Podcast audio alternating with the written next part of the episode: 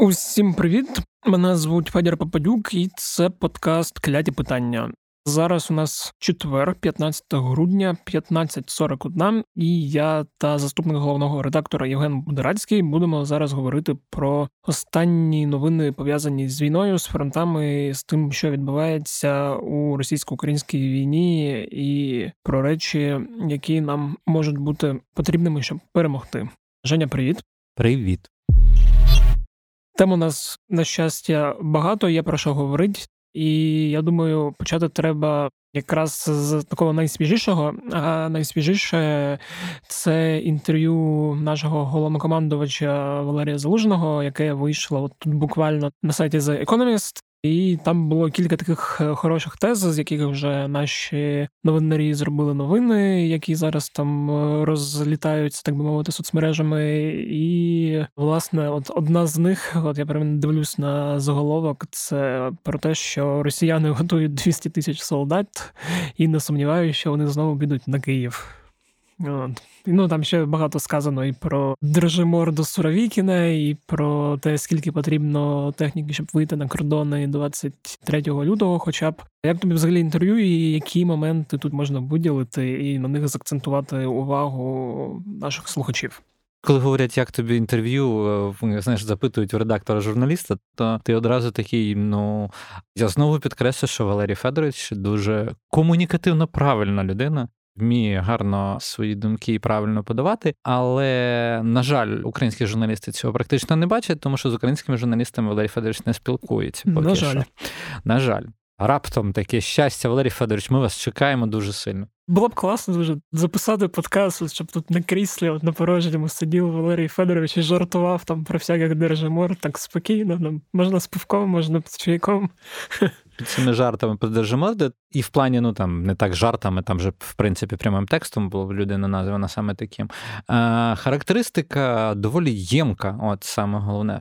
Він його назвав е, Суровікіна Держимордою, зв'язавши це з часами Петра І. Mm-hmm. Ну тобто, це як це називається, такі, знаєш, типу тупі валянки, які тільки вміють виконувати. І Якщо їм не виконувати забаганки царя, то значить тебе там стратять або mm-hmm. щось, тому ти виконуєш все підряд, не підходячи до того з якимось а, воєнною думкою. Да, ну, в принципі, враховуючи всі останні наративи, які несуться з Росії, от це обурливе Путіна про внутрішнє море Азовське, яке з часів Петра І, то воно, в принципі, туди кудись і прямує. І я сподіваюся, що за воєнною наукою воно теж буде відкатуватися в ті часи. Я сподіваюся, що воно в принципі десь кудись буде відкатуватись якомога швидше. Але е, якщо там не брати оці такі моменти, які, звісно ж, зачеплять всіх і зачепили всіх, і я з радістю прочитав історію про держиму морду і все інше, але там, поміж рядків, можна нормально прочитати багато класних речей, які цікаві з точки зору інформації, перш за все.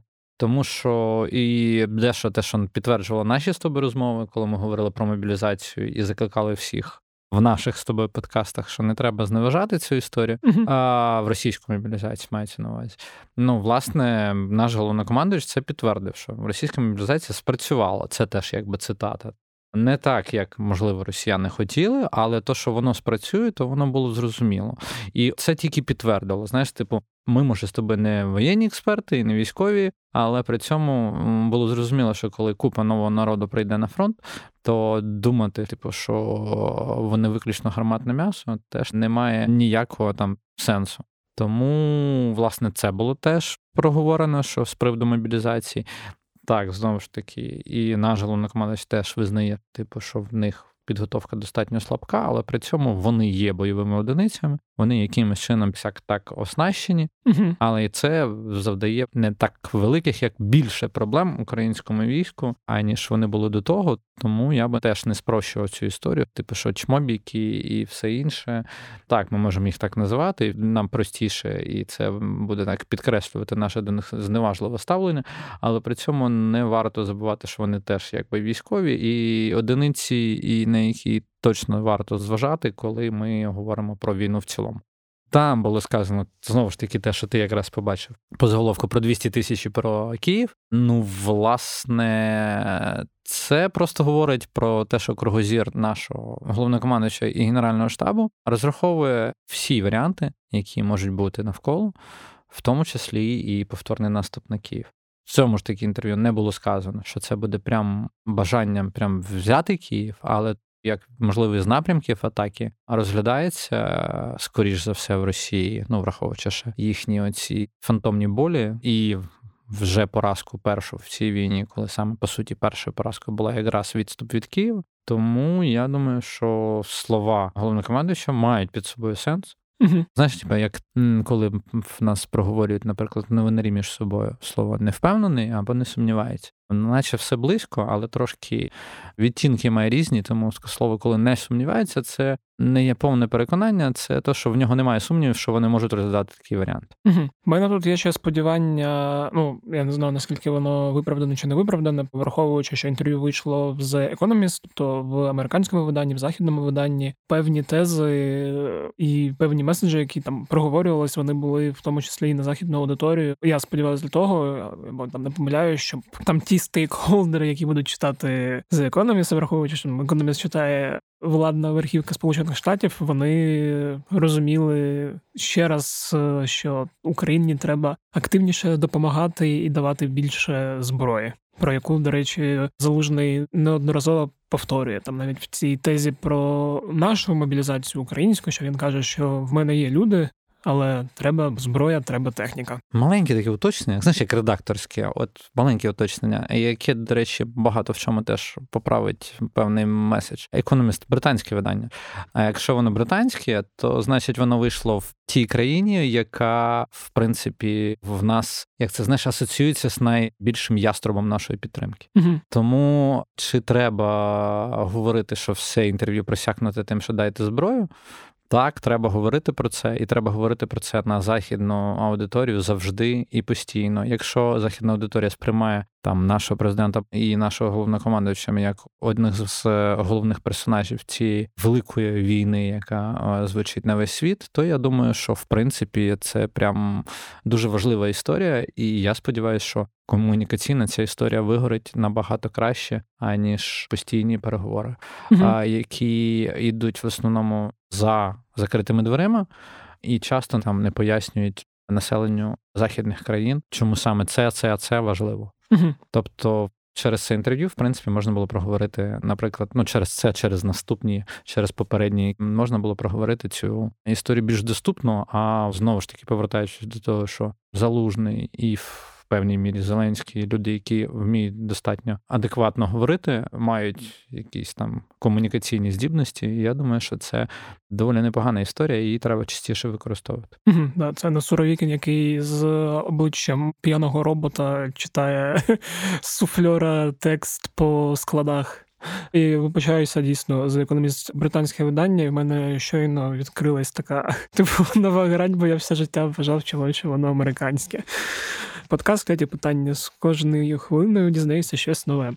До речі, от захотів запитати ще теж останнє по цій темі. От теза про нашу мобілізацію, яку я згадав. Тобі теж здається, що ну там кількість людей, які зараз воює з боку України, це достатньо, і не треба її збільшувати, і все так, як, як має бути.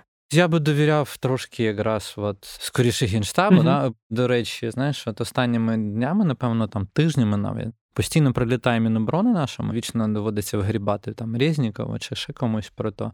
Ну, власне, формують потреби перед Міноборони хто? Генштаб, ЗСУ і виключно там наїжджати на Міноборони, яке говорить, ми не закриваємо мобілізацію, ми нікого не відкриваємо, нічого нового не буде, і ніяких великих хвиль мобілізації не прогнозується. Ну це власне да, це от якраз нерозуміння того, хто і яким чином. Міноборони це має організовувати. Крапка. Заявки і подача на це все йде виключно від військових, враховуючи, що в нас відбулася певна реорганізація ще тоді, коли в нас реорганізовували армію на контрактному більше. Тому Міноборони, в принципі, мало стати. Ну, не зовсім стало, але в певній мірі точно стало більш цивільним міністерством, яке має займатися постачанням армії, оснащенням армії, озброєнням, в тому числі. Та угу. але от такі потреби, як мобілізація, в принципі, вони напевно все ж таки, хоча й до сих пір ідуть указами по вертикалі влади прямої, саме там політичної, можна таким чином сказати. Але при цьому всі потреби формує військо, тобто воєнна частина. І саме мені цікавіше читати, коли про це говорять військові. От як тут в інтерв'ю, що сказав залужний з приводу того, що мобілізація, в принципі, нам ніяких додаткових хвиль не потрібно. Нам потрібна виключно те, що називається часткова мобілізація для закриття дефіцитних позицій, які в нас є, були або виникають. Тобто, це та історія, якраз коли ще йшлася мова, там те, що в мене так в пам'яті закарбувалося, чи кілька місяців, ні, не кілька місяців, бо вже, мабуть, півроку тому, може, коли там були заяви про те, що потрібні умовно оператори БПЛА, програмісти, люди, які будуть займатися там умовною корповою і артилеристи, типу щось таке вузьке-вузьке. Ну, власне, ну, ми не бачимо там якось масово. Знаєш, постійно артикулюють, що так, війна вона формує додаткові потреби. Так, не треба говорити, що ми прям егегі настільки класні, що в нас немає ніяких втрат. У нас є втрати, і про них теж треба говорити. І ці втрати якимось чином мають бути якось замінені в саме в війні. Звісно, ти по життю не заміниш людей. Угу. А от саме, от якщо в війську, в війську теж будь-які втрати мають бути заміщені чимось кимось, якимись ресурсами, в тому числі людськими. Тому говорити, що нам ніхто не треба, ну так не можна, але просто проговорено вже неодноразово, що в ніяких масових хвиль поки що не передбачається. Хоча е, люди бояться цього слова, знаєш, типу масова хвиля мобілізації. Ну блін, вибачайте, ми воюємо. І якщо, наприклад, доведеться ну, Міноборони Генштабу і президенту там і владі там проголошувати масову хвилю мобілізації, то це значить просто без тої хвилі мобілізації ми не виживемо. Тому я б на такі речі так сильно не реагував би, а просто би дивився на той, як на реальний процес, який є. Да, погоджуюсь. Тут треба вже просто це прийняти і не відтісняти цю думку, як це робить багато людей, що мобілізація когось стосується і може стосуватися, але не мене, бо я не професійний військовий. І як військові, і взагалі люди, які дотичні, не збивають нагадувати, що ну багато з тих, хто зараз воює, вони не ходили в військову школу, не закінчували військовий університет, не проходили військову практику і типу навіть на кафедрі більшість не вчилась mm-hmm. військові. Да-да-да. Якщо підсумовувати в цілому інтерв'ю залужного, як то кажуть, база, ґрунт, фундамент, і дуже добре, що певні речі було проартикульовано. Тому хто знає англійську, читайте, хто не знає, читайте перекази або новинами. А давай рухатись далі і поговоримо про обстріли, чергові атаки, власне, шахідами. Можна зачепити тут ці локальні обстріли, які там не були масовими і ракетними. От якраз коли ми записуємо, було обстріляно Херсон, Харків, і так дуже і дуже сильно обстріляно, як мені здалося. І ну, про все це поговоримо. Тут ми нікуди не дінемося, на жаль, поки війна триває, то такі великі міста, які є просто великими цілями для ворога, вони в тим чи іншій е, мірі будуть обстрілюватись. На жаль. Ми це говорили неодноразово. І Харків, і Херсон це ті міста, в яких ворог бачить нашу якусь логістику і намагається щось там десь вибивати що вони там бачать, не завжди чітко зрозуміло, але а, всяке може бути. Питання в тому, що якби наших, як цивільними, постійно артикулюють тільки одне: друзі, по можливості евакуюйтесь з тих міст, які обстрілюються. Звісно, е, я не є військовим, я не можу нікому підказувати з приводу цивільних, але треба розуміти, що це дуже ризиковані міста, в яких складно знаходитись, тому що то, що ми там чуємо, наприклад, в Києві зараз. Е, в нас тривога повітряна, прильоти де-не-де, то треба розуміти, що в деяких містах, і навіть не там, де йде прям фронт, мається на увазі не про прямі бойові дії. Хоча артилерійські дії теж такими можна назвати. Ну, я маю на увазі там, де немає пішого якогось зіткнення, де прям завжди дуже гучно. А в всіх інших містах, то от то, що ми бачимо, буквально в Києві там один-два прильоти, чує, намагається слухати 3-4 мільйони, як вже знову говорять, та, то в деяких містах це лунає кожен день.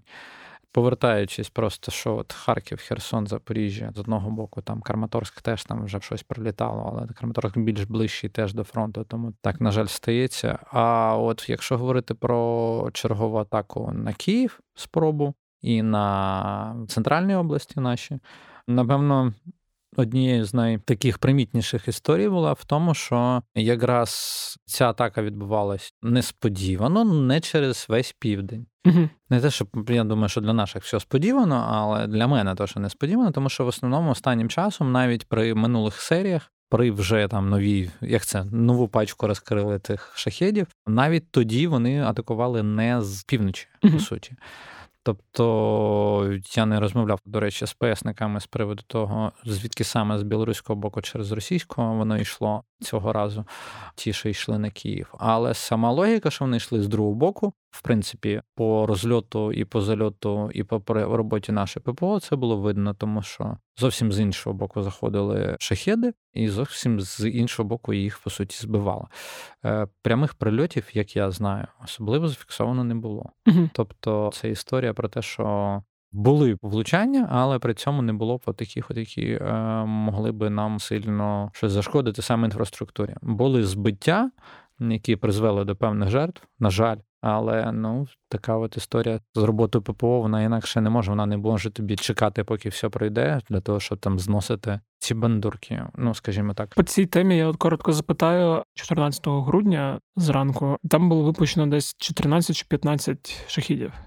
І враховуючи росіян і їхні оці масовані атаки, мені чогось здалося, що це якось мало для них і для їхнього цього людожерства. І враховуючи там попередні наші з тобою розмови про те, що вони там змінили тактику і почали робити хвилями.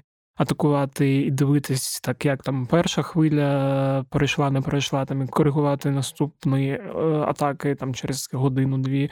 Я подумав, чи не могло воно там означати, що вони, випустивши там першу партію, яка була збита, щось там собі зрозуміли, що ну умовно там 0 з 15 і вирішили почекати і відтермінувати. Чи таке це я собі знову щось таки придумаю? Скоріше, напевно, знаєш, е- ти мені скинув цю новину про А-50.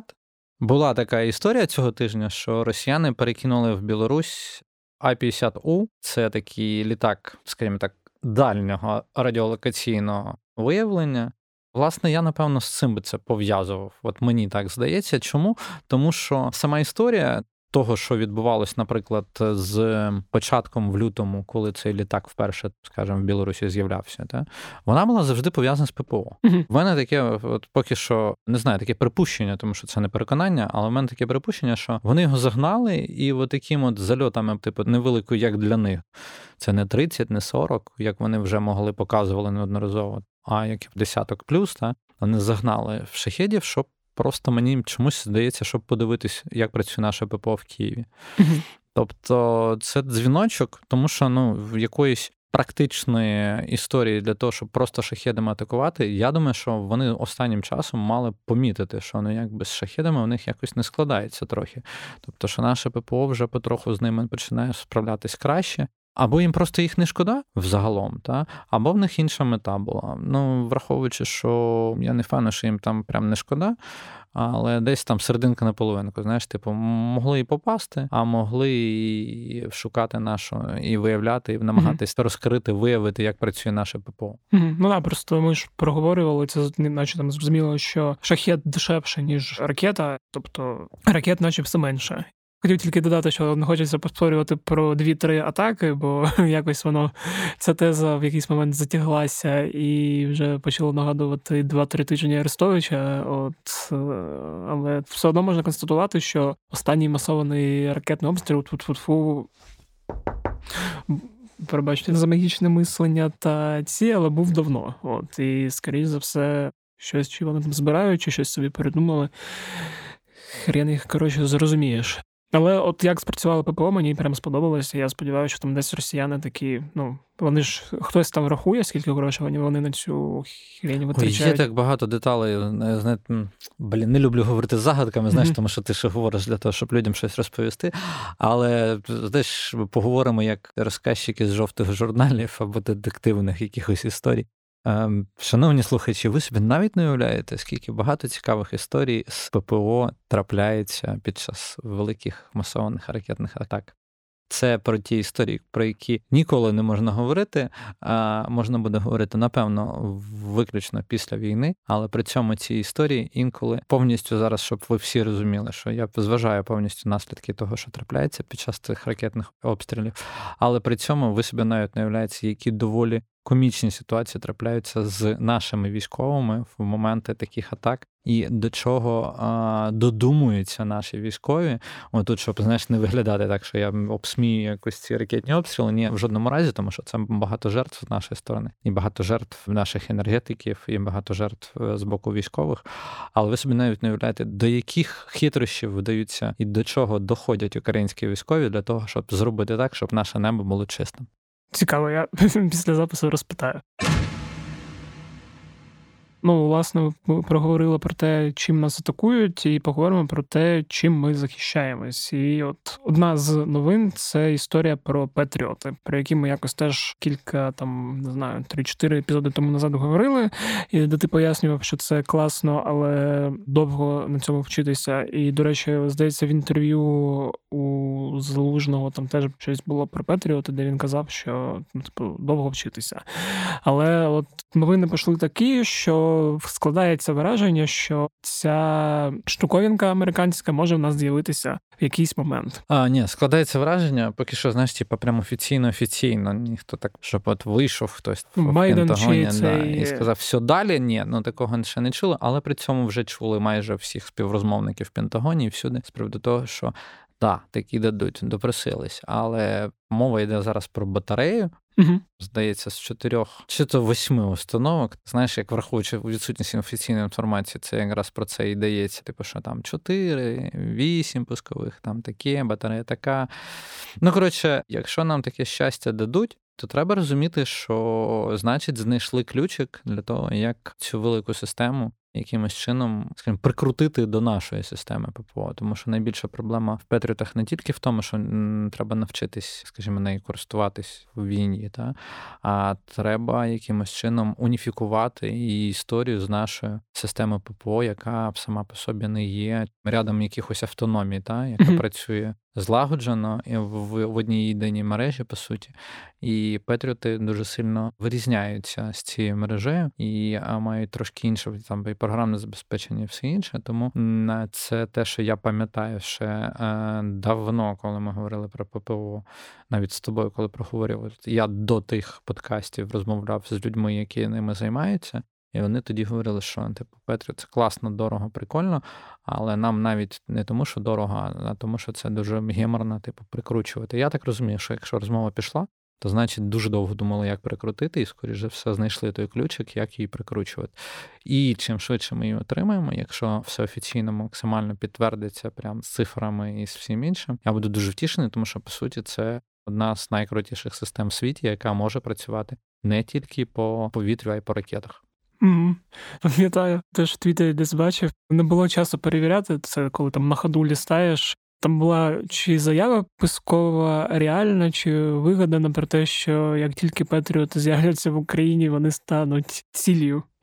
І, типу, всі посміялися, типу, в очі будуть ракетами стріляти, ракетами по ППО. Типу, воно ж не так працює. Ви ж, типу, воно стріляєте, і воно збивається, і як ви їх щось там зробите. Тому да, будемо сподіватися. Ще мені, до речі, сподобалась новина. Там Washington Post писали сьогодні, здається, про те, що теж Сполучені Штати планують передати. Певні штуки для наших мігів, які там перетворюють некеровані авіаційні авіабомби в керовані, ну чи в розумні бомби. От я так розумію, це зроблено замість того, щоб не давати нам літаки і якось покращити наші літаки радянські, якими ми користуємося. І про це там ніхто ще офіційно не говорив, і як завжди, там на рівні чуток і так далі, але таке теж є. Я не знаю, не читав цієї новини, але сподіваюся, що така штука до нас прийде, і це буде дуже добре. І сподіваюсь, не взамін винищувачів нових, а лише в допомогу. Я думаю, що якщо вже пішла розмова про Петріоти, то скоріш за все, фу-фу-фу, де там нас стукати, в нас тут дерева багато, ми можемо стукати. Mm-hmm. Так от, пішла плавно розмова про винищувачі, і якщо вже Петріоти є, то я сподіваюся, дуже сильно хотілося б на це надіятись, що і розмова про винищувач тесно закінчиться просто так, і ми таки отримаємо в собі в допомогу і таку опцію. Знаєш, як це? Е, хотілося б, щоб це було анонсом, але це просто сподівання. Угу. Да, рухаємося далі, і давай тепер поговоримо про те, що відбувається вже на фронтах. Власне, я думав почати або коротко проговорити. Ну, це не зовсім фронти, але просто констатувати, як гарно там е, горять на території Російської Федерації різні нафтопереробні заводи, там нафтосховища і всяке таке. Але я думаю, все ж таки краще почати з теми більш важливої і складної. Це ситуація навколо Бахмута і те, що там відбувається. Бо ну новини звідти за цей тиждень стали ще не знаю, чи до речі тут слово гіршими чи ні, але ну напруженішими точно. Це як знаєш, як історія з реанімації, знаєш, стабільно складно. Ну тобто, виходить тобі лікар і каже, стабільно складно. Ти кажеш, типу, ти гірше ж краще. Ну, типу, там як то ні, стабільно складно. Тобто тут не можна говорити, що якимось чином, що вони там щось десь сильно прорвались, чи наші щось сильно там відпустили їх. Тут історія якраз туди-сюди. Uh-huh. Тобто, ми через день отримуємо, що там вони розповідають спочатку, що вони щось захопили, а потім виявляється, що вони це саме бомблять. Як так відбувається? А відбувається це просто. Ви ж розумієте, що і один генштаб, і другий генштаб. Два генштаби там протиборствуючих сторін, вони, в принципі, не все розповідають і з певною затримкою, тому що треба якраз для якихось речей, для того, щоб там якось там не розповідати чи щось. І вони дуже сильно часто звітують красиво про взяття, а потім, якщо здається щось, то про це там намагаються не говорити. Та?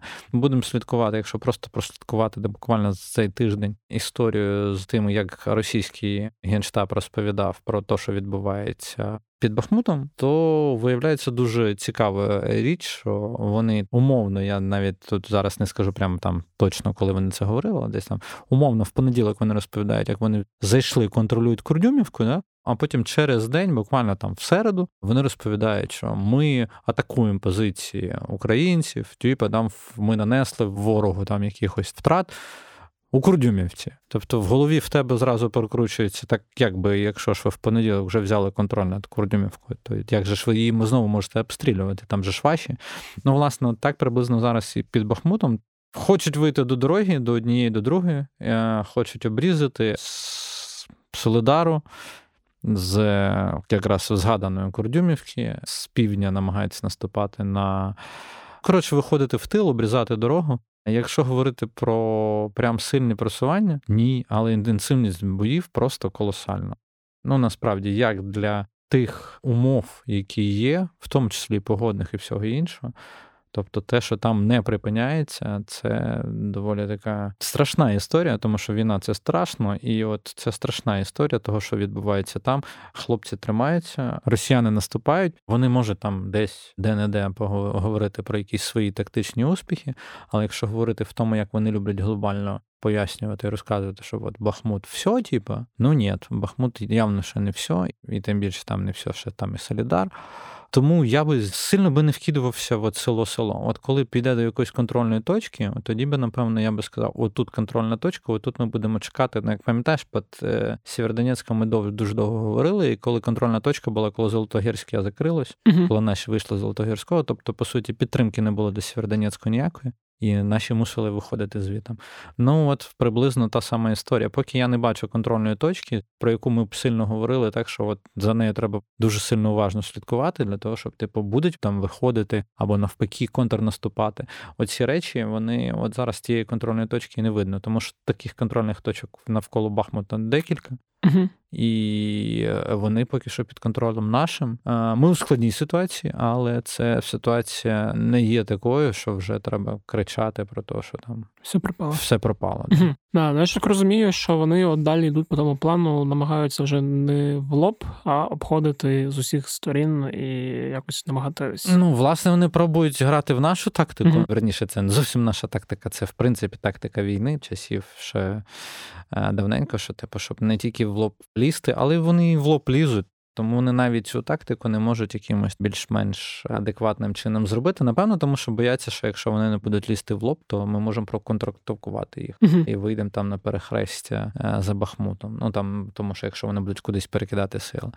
Але ну я поки що не бачу ні в одної, ні в другої сторони ще настільки наявних засобів для того, щоб говорити про щось ширше, ніж там якісь, або щоб наш фронт посипався, або щоб вони там дали нам таку слабинку, щоб ми теж нормально зайшли там десь контрактувати. Там дуже інтенсивна і щільна лінія зіткнення, дуже сильно. Тому говорити про якісь активні пересування е, тяжко. Але що там станеться зараз, завтра, післязавтра, ну Прогнозувати складно, але при цьому не видно того, щоб говорили про якісь великі прориви з одного чи іншого боку. Угу. Ну там ну, складність цієї ситуації. Хто бачив фото та відео з того напрямку, здається, грузинський батальйон викладав там просто цей ліс усіяний трупами. Це, звісно, от настільки там все складно. Так розумію, це тільки один маленький якийсь участок. Давай поговоримо тоді про Сватівський напрямок, може про те, що відбувається навколо чи в районі Креміної, бо там я так зрозумів, є певні успіхи. Ми знову, коли говоримо успіхи, ми повинні говорити про те, що ну спробували вони десь там трошки вибити нас. Чогось такого, прям вай-вай-вай там не відбулося. Ну тобто, це не щось таке, що там прям сильно нас е, Ні, про наші успіхи. А ти хоч про наші успіхи? Да. Ні, ну просто є знову ж таки, як і на Бахмутському напрямку, на Сватівському є певні речі, які з одного боку і з другого uh боку. В них там є певні успіхи, про які вони завжди волають. Типу зараз останнім часом. Типу, от там, де червонопопівка, uh от там вони дуже сильно розповідають, як в них щось там виходить. Я не зовсім впевнений, що в них там щось виходить, тому що, власне, там, де типу, Невський, Макіївка, це трошки вище. Да, ми, до речі, не часто. От якщо під Бахмутом вже багато всіх населених пунктів всі вивчили, то під Сватов поки що ще ніхто не вивчив. Але ну, щоб ви розуміли, ці всі населені пункти, які я зараз буду говорити, там, наприклад, вони всі йдуть по дорозі від Кремінної до Сватова. Тобто це важлива дорога, яку росіяни намагаються втримати, а ми намагаємося їх від неї відрізати. І я так бачу, і я думаю, що і росіяни самі бачать, що там найлегший варіант це там десь в районі Площанки Голикового, це якраз Макіїв. Авдіївка і Невське, які росіяни три тижні розповідали, як вони туди там зайшли чи вийшли. А зрештою, тепер кожен день в їх зведеннях їхнього генштабу говориться про те, що вони обстрілюють позицію України в Макіївці і в Невському. Це значить, Макіївська і Невське контролюються нашими ЗСУ, і рух потрошку йде. Якщо правильно дивитись на карту того, що там відбувається, то ми там намагаємося їх перерізати з півдня, це якраз в цього боку свато, і намагаємося їх зачепити ще з півночі. На півночі, як я знаю, поки що такогось такого руху колосального не було. Угу. Тобто вся роздача поки що відбувається якраз на півдні. Тут, на відміну від е, Бахмутського напрямку, ми не обороняємось, ми атакуємо. Атакуємо, як завжди, як ви думаю, всі самі знаєте, з бажанням, скажімо, утриматись від оцих лобових атак і всього іншого, для того, щоб не мати великої кількості втрат.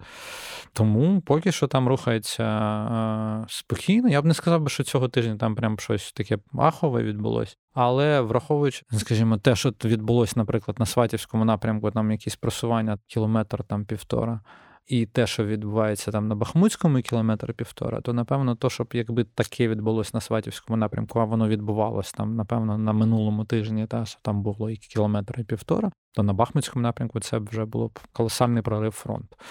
Угу. А, До дороги ми ще не дійшли. Хотілося б ту дорогу взяти і просто її контролювати. Про місто ми говорили з тобою, проговорили да, в минулому епізоду. подкасті про саме місто. Ну просто і їх треба відрізати від цієї дороги. Вони її тримають, і вони її тримаються. І тут питання, як швидко ми здатні дойти до того перехрестя перед Сватово. Просто Сватове саме знаходиться в такому невеличкому перехресті доріг. Якщо ви глянете на карту, ви це побачите. Думаю, що в Сватово ми будемо ще проговорювати певний час, так само, як і Бахмут, і так само, як і, напевно, частіше будемо чути Солідар скоро. Угу. Зрозуміло. Тут знову сподіваюся, що по Бахмутському напрямку новини будуть кращими, та й по Сватівському також, бо успіхи нам потрібні і там, і там, і перемога нам потрібна і там, і там. Успіхи нам потрібні всюди. Да, ну але я так про ці як найактивніші точки, де щось ну не просто відбувається, а прям масовано і дуже багато. Ми хотіли проговорити тему запорізького напрямку, але є відчуття, що буде дуже овертайм. Да, тому я думаю, що ми запорізький напрямок. Ну єдине, що я вам скажу, що все, що ви там бачите в новинах, те, що відбувається навколо Мелітополя, це доволі цікаві речі, про які ми обов'язково проговоримо, коли ми будемо говорити в цілому. Для того, щоб розповідати, що відбувається там в Мелітополі поруч з ним, треба розуміти, що це частина пазліка великого, який просто не проговорюється там впродовж хвилини двох. Ну, тобто, це треба розуміти, навіщо це робиться. Треба розуміти ризики того, що робиться, і треба розуміти там загальну карту і пробувати якось і повільно розкласти. Тому знаєш, то, що ми бачимо зараз в себе на годиннику, це говорить, що ми зараз будемо пробувати проговорити швидко, або ми навпаки зараз зависнемо на півгодини, і потім Буде можливо дуже ніхто люд, та, люди, можливо, навіть до того не дійдуть, потім коли слухати. А про це говорити треба. Про це говориться поки що дуже мало. А запорізький напрямок це дуже важливий напрямок. І як сказав сьогодні, до речі, от єдине, що про запорізький напрямок ми точно згадаємо в цьому контексті, що залужно запитували в інтерв'ю з приводу можливості там нових наступів, всього іншого. Він сказав, що ЗСУ готують якийсь наступ. Його запитували, чи це буде запорізький напрямок, про який дуже часто говорять. Слово було сказано, що до Мелітополя нам іти 84 кілометри, і це доволі великий шлях. Ні, так, ні, ні. Звісно, головнокомандуючий не сказав ні слова, але це просто знаєш, якраз от як анонс того, щоб ви розуміли, наскільки великий шлях на запорізькому напрямку буде йти українській стороні. Раптом ми вирішимо піти відвоювати той же самий Мелітополь. Тут питання якраз в тому, що якщо довго розповідати, то це доведеться розповідати ще дії російської сторони, угу. і чому їм запорізький напрямок важливий. Тому я би от такі, знаєш, типу, от як закидують такі тізери, от це хай буде ще одним тізером до розмови про запорізький напрямок. Mm-hmm, да. От єдине, щоб ну просто знову ж треба там проговорити, от якраз обстріли, що вони е, почалися, і якраз цього тижня було підірвано мост. Mm, так, і... це підірваний міст, що дуже сильно здивувало росіян. І я думаю, що ця історія не закінчиться. uh Ну і вона, як ми бачили, там е- всі операції мають такий сенс, якийсь довготриваючий. І я ще, до речі, не кажу, що це операція, бо ніхто uh ніхто цього не підтверджував. Ну да. От сюди те, що я на початку почав е, коротко про ці вибухи, не знаю, там нафтопереробних і інших речей в Росії. Ну, по-перше, добре, що воно відбувається. До речі, теж от сюди можна це вкинути. Наслідки цих ударів. Чи не ударів, вибухів, які відбулися минулого тижня. Сьогодні читав. Там вже була інформація про те, що Путін скасовує свою цю щорічну прес-конференцію, яку він е, типу проводив. І там було російського видання, здається, Moscow Times про те, що вони дізналися деталі, чому якраз. Що там була про ці обстріли, що вони дуже шкували Кремль, і що Путін боявся таких от ситуацій під час його прес-конференції, і силовики не могли йому гарантувати стовідсотково, що цього не буде. Тобто е, воно працює. Ну, дай Боже, ну якби чого ми нового там не чули, ну, типа, його там стара маразматіка, що він вийшов би говорив, але ну тішить, що його щось лякає. Давай тоді коротко про Білорусь та будемо розбігатись. Бо ну знову ж таки Білорусь в моїй голові принаймні актуалізувалась з кількох причин. Там перша причина якісь новини там про ті чи інші перекидання додаткової техніки з Росії в Білорусь, бо там було навпаки багато новин до цього, що з Білорусі виїжджала техніка в Росію. Друге, це літачок, який тобі кидав, але в принципі по ньому пояснив його призначення, так би мовити.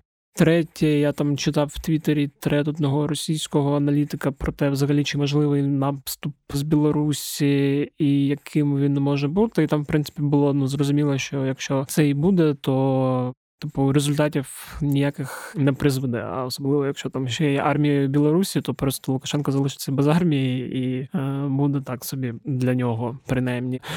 От на фоні всіх цих новин там знову почалися не то, щоб побоювання, а просто тема актуалізувалася. Єдине, що от якраз перед записом е, нашої розмови, я там, коли заходив теж на стрічку новин, була історія про те, що типу навчання білоруське біля кордону з Україною завершились, начебто. А я ще забув е, додати про ці приписні, які чи про ну перевірку боєготовності армії, яка теж була оголошена в Білорусі. Ні, ну власне, знаєш, ну в нас. На слово Білорусь дуже якось нервово всі реагують одразу, особливо коли говорять Білорусь навчання. Просто хотілося б нагадати слухачам, які слухають. Друзі, а в них навчання тривали сім місяців в певний момент. Ну, в певний момент їх так злегка прикрутили, і то не факт. Вони навіть його не озвучили, що в них зупинили. Вони, mm-hmm. наче їх продовжували щотижня, і навчання в них тривали. Просто то, що в тих навчаннях в них змінилася якась, знаєш, типу там легенда цих навчань, і типу перекидка, ми тримаємо, ми робимо фортифікаційні споруди, а ми там перекидаємо через Снєман, Брянзу, там і все інше. Там, ну коротше, там через річки ми перекидаємо понтонні мости. Ну такі ми молодці, але це все відбувається десь по суті 50 км від українського кордону. І для того, щоб навіть оцю всю банду, яка там цим промишляє зараз на тих навчаннях, до речі, це білоруське навчання. Тут не говорилось про білорусько-російське навчання. uh Тобто росіяни там, звісно, є, але при цьому вони озвучувалися як виключно білоруське навчання, саме ці.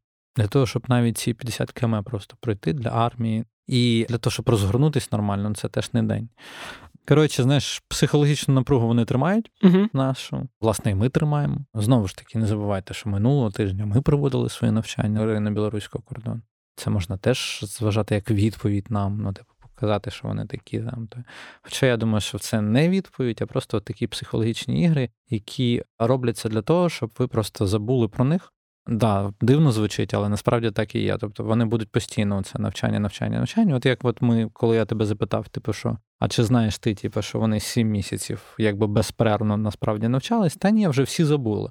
От логіка якраз, напевно, в тому. Тобто вони щось активнічають, щось діють, щось діють, щось діють, і вони змушують тебе забути, типу, щоб ти звик, що вони отак от постійно діють. Mm-hmm. Щоб ти звик, щоб в певний момент, коли вони трошки інше розгорнуться, трошки ширше, або трошки там блискавичніше, або ще щось, щоб ти просто цього не очікував.